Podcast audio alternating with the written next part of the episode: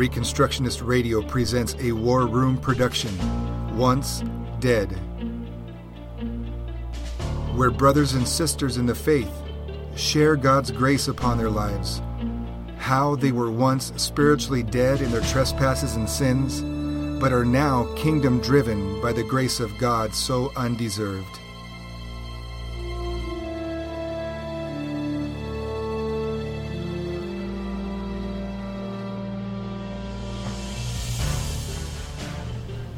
My name is Alan Miracle, and I was once dead. I was born in 1977 in Tulsa, Oklahoma. Went to church every Sunday with my parents, who, you know, took us religiously, uh, pun intended. It was a liberal, mostly liberal Methodist church. And I, I, I learned the Bible. I was in Sunday school. I would read the Bible during the boring sermons on Sunday morning and such. I would read Old Testament history because it interested me. I would read Genesis and Exodus, Judges and Joshua and the Samuels and Kings and the Gospels sometimes, just because they were, you know, they carried some action and they they uh, held my attention a, a bit more than uh, other parts of the Bible did. So I grew to knew I grew to know the Bible, and yet I did not believe it. My heart was not changed, and in fact, I was enslaved to my sin. There came a time uh, around age 12 or so I began to question.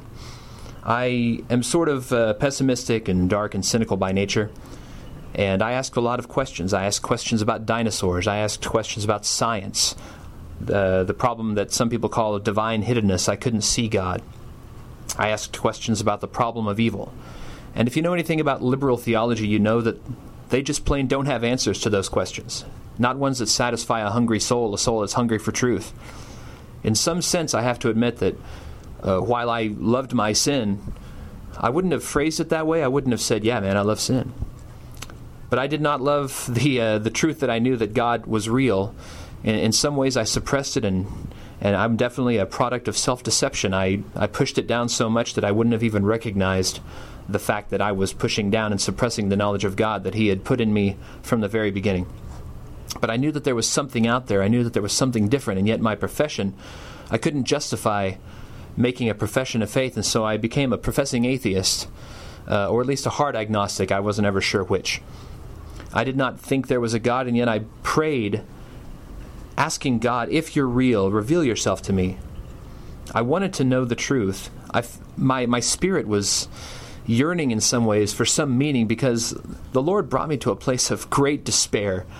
I looked forward to my life. I looked at all of the things I might accomplish and achieve, all of my ambitions over the course of 80 years, 80, 90 years, whatever it was. I had I had my plans laid out. I was going to be this and that. I was going to have a family. I was going to have this job, this career.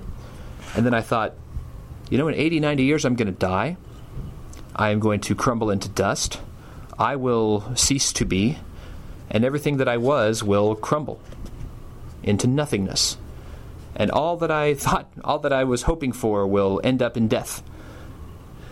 And there will be nothing left. And I won't even be remembered in 200 years. And even if I were, who cares? So, it, in many ways, it was the, the great uh, the great quandary expressed in Ecclesiastes, and in fact, I sometimes gravitated to Ecclesiastes and also to the book of Habakkuk, uh, at least the first chapter, in which the prophet grills God, and I'm like, yeah, take it to that God, man. He, has got he's got a lot to got a lot to explain himself for. But God brought me to a place where I was simultaneously convicted of my sin and the darkness inside of me, and also. Uh, I like to say that God showed me the void. I looked into the void of despair, a world without God, a, wor- a universe without meaning or value. And that void looked right back. It winked, and I flinched. I have to say it like that. I became very distressed over my depravity. I became very aware of it. I began repenting of my depravity. I began uh, repenting, for example, of uh, the the filthy curse words I used to use all the time, and uh, to some extent the bitterness that seized my heart, and uh, lustful things, and, and things like that.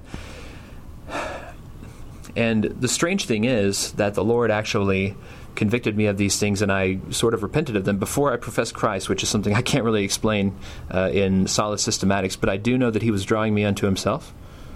And there came a day I had started wearing a cross necklace under my shirt for really no good reason. Now, I was not well liked at school. I was in the government school system, but I did not have you know, very many good relationships, uh, very many friendships. And I just decided one day in my backyard, I took that cross necklace in my hand and I said, The kids at school hate me. They're going to hate me for Jesus now. And I pulled out that cross from under my shirt.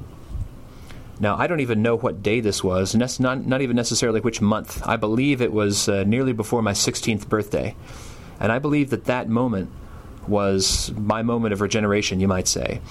No, I never walked an aisle. I never had any, uh, you know, heart-shattering uh, jailhouse conversion or any, uh, you know, any invitation down to the front to receive Christ or raising my hand and ginning up the courage to walk down and meet the evangelist. Nothing like that. Didn't get a tract.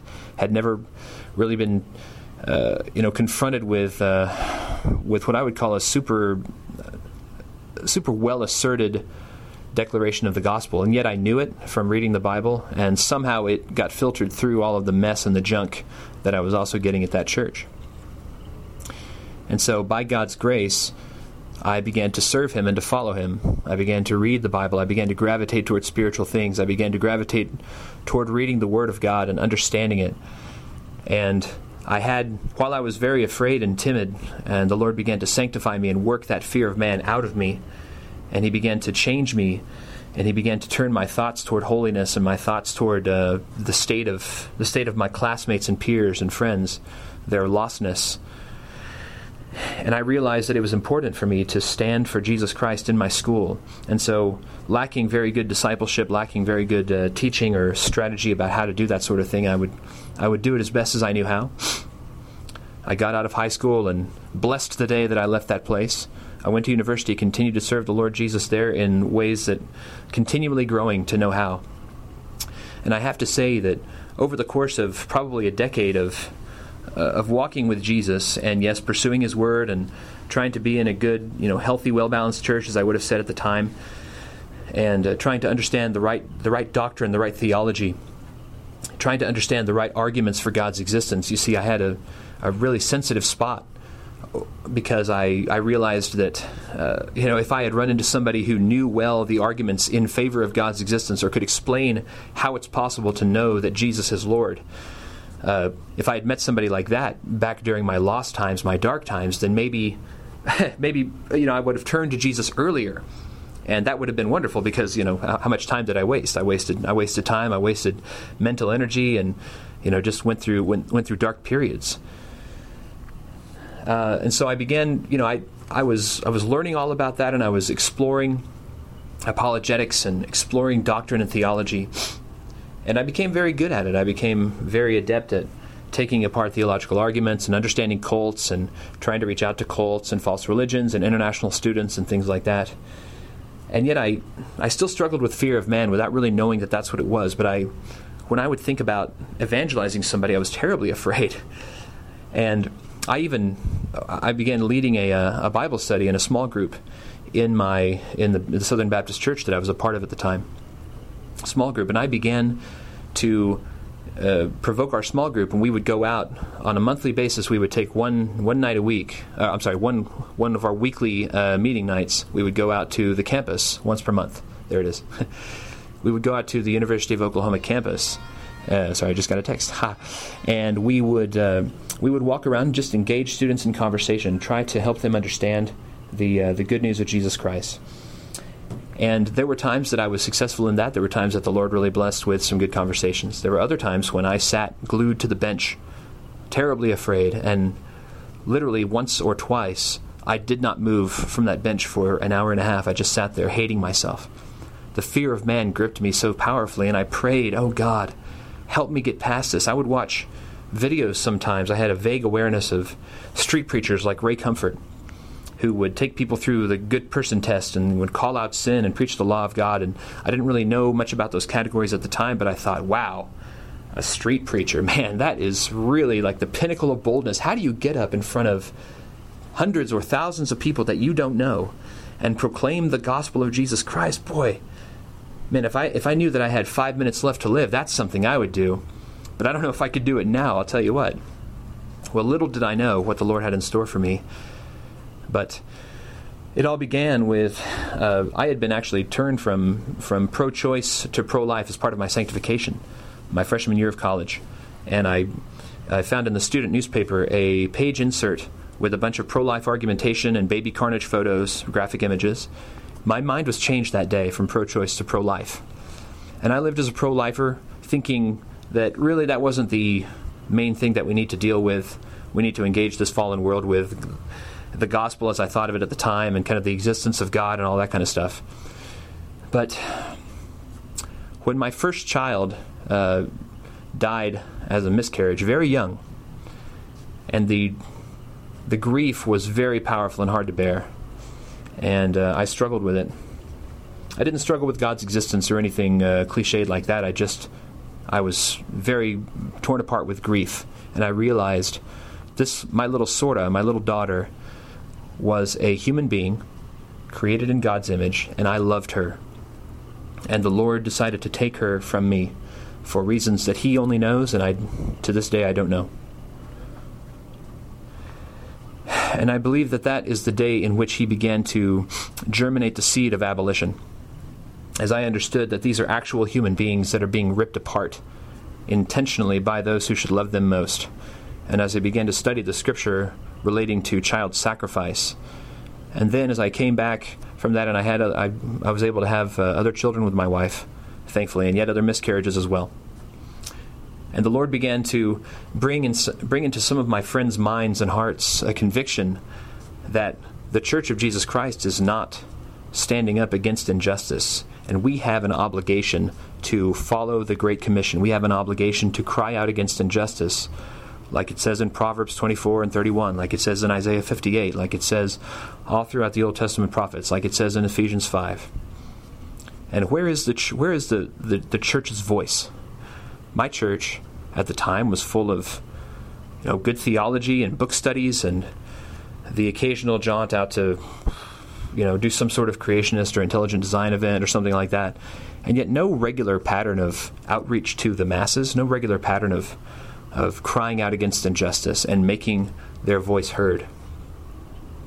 And as that church began to react against these ideas that my nascent abolitionist friends were uh, were expressing, and I began to join with them and help them and understand that this is something that the Church of Jesus Christ ought to be doing. And I was again, sort of driven by, you know, my first daughter's death and the understanding that, hey, this blood is in our streets. And as I realized and as I saw the way that the conservative churches pushed back because they desired to retain their comfort, because they desired to be left alone in their pursuit of knowledge, well, my heart was changed. The Lord Jesus has brought me a long way the Lord Jesus has stripped me of idolatry of men, the fear of man, where through practice and persistence in attempting to do righteousness, now I can go out to the abortion mill, and I do, and I am not afraid. I can go alone with a camera, you know, to be wise, and I'm not afraid. I can stand toe to toe with people yelling filthy things at me, and while I'm sure I don't always react 100% perfectly, I, I'm not afraid. I can stand with a bullhorn in front of a crowd of thousands and preach the gospel and talk about the Word of God and try to convict sinners of repentance by God's grace. May God use me for that. And I am not afraid because the Lord Jesus has taken away my fear because I faced it so many times by His power.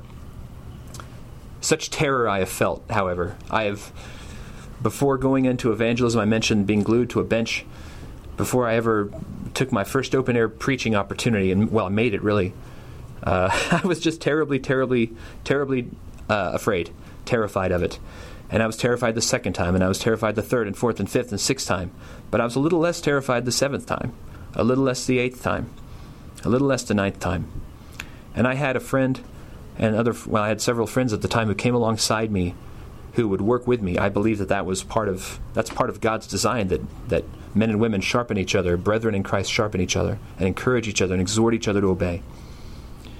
And as I have had their exhortation, their encouragement, it has helped me overcome the fear of man, which is a snare, according to Proverbs 29. So much I have, so much that the Lord has overcome in me. I desire to be an encouragement and an exhorter in the lives of many other people who are willing to say true things, to proclaim the Word of God, to the culture, this culture of death that hates the gospel. I desire so much to uh, to see other people come along and to defeat the fear of man as the Lord has defeated it in me. How I desire to see people set free from those chains. How I desire to see people stand up against injustice and obey God because it is such a blessing to obey Him and to know that I am making my calling and election sure and I am, by God's grace, I am pleasing Him. And I believe that He smiles when His word is proclaimed faithfully, especially on the streets to lost people how I desire to, uh, uh, as it were, see, uh, you know, or be, be part of the cause of angels in heaven rejoicing over one sinner who repents. How I desire to be a powerful, uh, of powerful use to the kingdom of God. My name is Alan Miracle, and I am now, by the grace of God, kingdom driven.